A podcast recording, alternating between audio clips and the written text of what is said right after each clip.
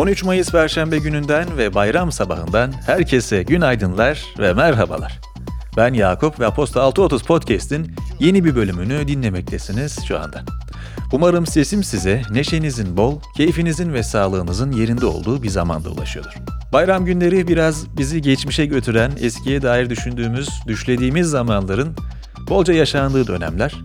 Bazen bir yüzleşme, bazen bir anımsama, bazen de keşkeleri ve özlemleri barındırıyor bu hatırlama sekansları. Umuyorum anımsadığınız ve hatırladığınız şeyler, detaylar, kareler, zorlu zamanlarda tutunmak ve sarsılmayı azaltmak için iyi bir referans oluyordur sizlere. Ben hep böyle düşünmeye çalışıyorum. O güzel e, geçmiş günleri saklamanın en güzel tarafı buymuş gibi geliyor bana. Bu bayram e, pek çoğumuz için e, sevdiklerinden ayrı, sınırlı bir alanda ve mesafelerin öylece kaldığı bir zamanda geçiyor. Fakat yine de kalabalık olduğumuzu unutmadan güzel duygulara alan açmayı ve umudu diri tutmayı en azından bugünlük kendimize çok görmeyelim. Turgut Uyar bir şiirinde şöyle diyor. Kimse yoktur umut etmemeyi önleyecek çünkü umut kaçınılmaz gelecektir. Bütün gümbürtüsüyle umut kaçınılmaz gerçektir çünkü.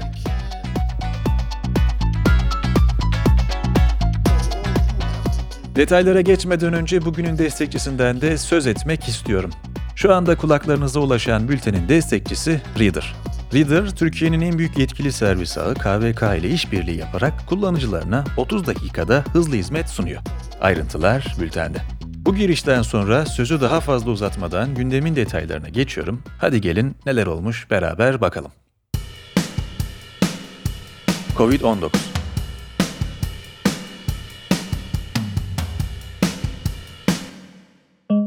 Çin merkezli Sinovac, Türkiye, Brezilya, Endonezya, Malezya ve Mısır'a şirketin geliştirdiği COVID-19 aşısını üretmeleri için lisans verdiklerini duyurdu.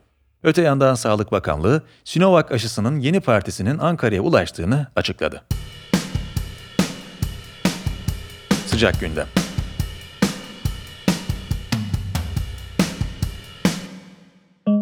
İsrail'in Gazze'yi hedef alan saldırılarında hayatını kaybedenlerin sayısı 16'sı çocuk olmak üzere en az 65 oldu.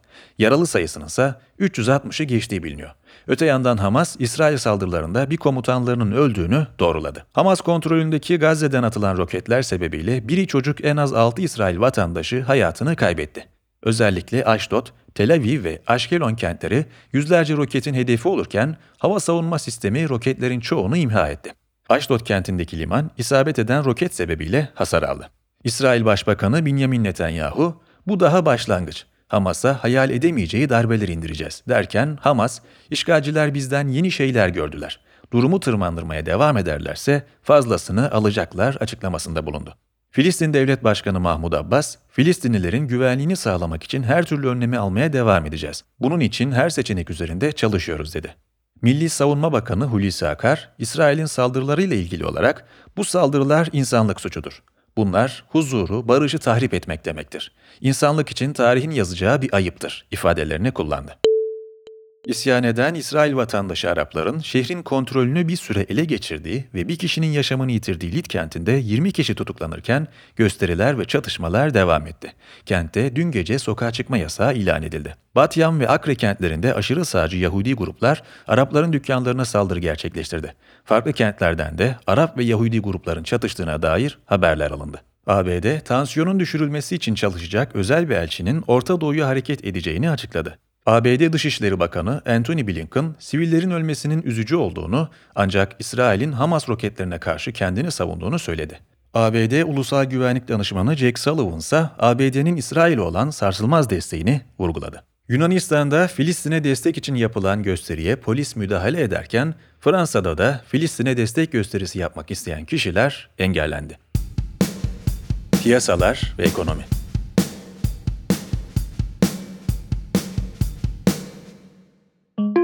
Türkiye genelinde konut satışları Nisan ayında önceki yılın aynı dönemine kıyasla %124,1 artışla yaklaşık 96 bin adet oldu. Artış oranında geçtiğimiz yılın karantina koşulları nedeniyle görülen düşük baz etkili oldu. Söz konusu dönemde ikinci el satışlar %138,6, ilk el satışlarsa %96,7 artış gösterdi. Avrupa Konseyi, Avrupa Birliği geneli için bu seneki ekonomik büyüme tahminini %3,7'den %4,2'ye yükseltti. %3,9 olan 2022 yılı büyüme tahmini ise %4,4 olarak güncellendi. ABD ekonomisi geçtiğimiz yıl pandemi nedeniyle %6,1 oranında küçülmüştü. Konsey, Türkiye ekonomisinin bu yıl %5,2, önümüzdeki yıl %4,2 büyümesini bekliyor. Birleşik Krallık ekonomisi 2021'in ilk çeyreğinde bir önceki döneme kıyasla %1,5 küçüldü. ABD doğu yakasındaki akaryakıt sıkıntısı büyümeye devam ediyor. Bölgedeki binden fazla benzin istasyonunda yakıt stoklarının tükendiği bildirilirken bir galon yani yaklaşık 3,8 litre benzinin ortalama fiyatı 2016'dan bu yana ilk kez 3 doların üzerine çıktı. İş Dünyası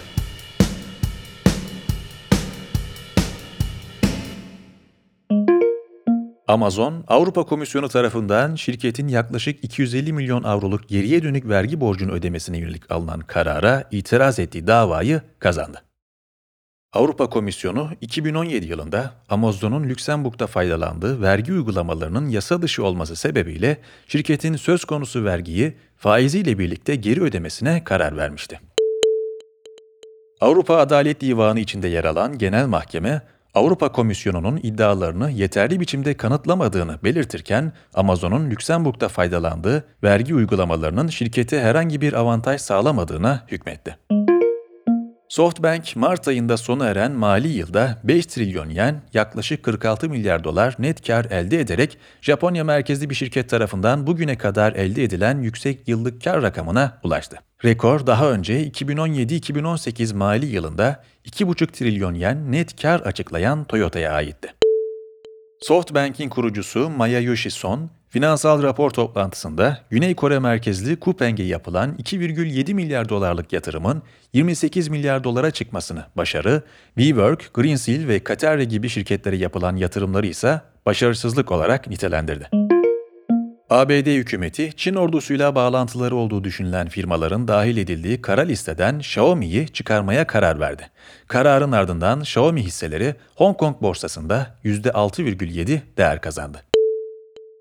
Eski ABD Başkanı Donald Trump, geçtiğimiz Ocak ayında aralarında Xiaomi'nin de bulunduğu 9 firmayı kara listeye eklemiş, Xiaomi ise bu karara karşılık Şubat ayı başında ABD hükümetine dava açmıştı. Politika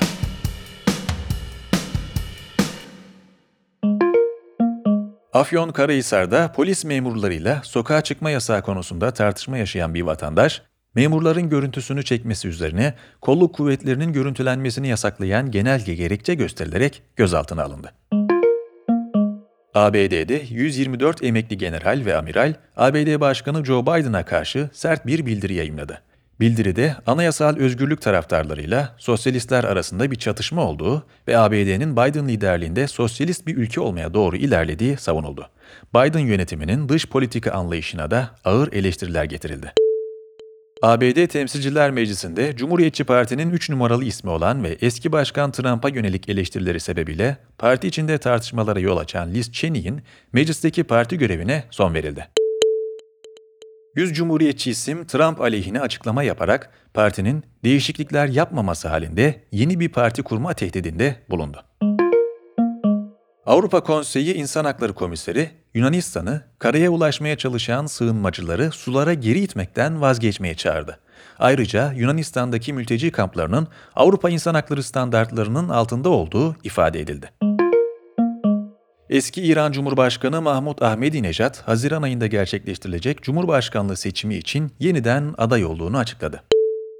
Ahmedinejad 2017 yılında da aday olmuş ancak adaylığı Anayasa Koruma Konseyi tarafından veto edilmişti. Ahmedinejad yine konsey tarafından veto edilebilir. Avusturya'da Başbakan Sebastian Kurz hakkında meclis komisyonuna yalan ifade verdiği şüphesiyle soruşturma başlatıldı. Söz konusu suç için 3 yıl ceza öngörülürken Kurz suçlamaları reddetti ve istifa etmeyeceğini söyledi. Teknoloji ve Startup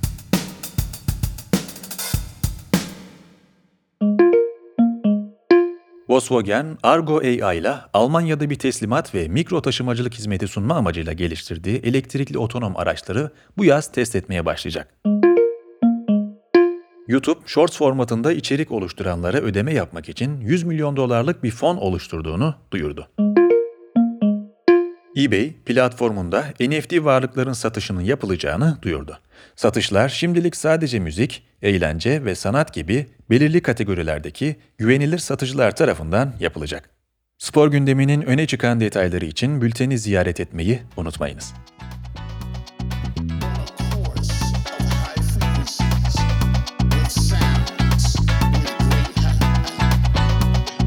Bir yayının daha sonuna geldik. Ben Yakup. Haftaya yine salı ve perşembe günlerinde mikrofonun başında olacağım. Tekrardan bayramınızı kutluyorum. Bu bayramın barışa, adalete ve huzura vesile olmasını diliyorum. Haftaya görüşünceye dek hoşça kalın, sevgiler.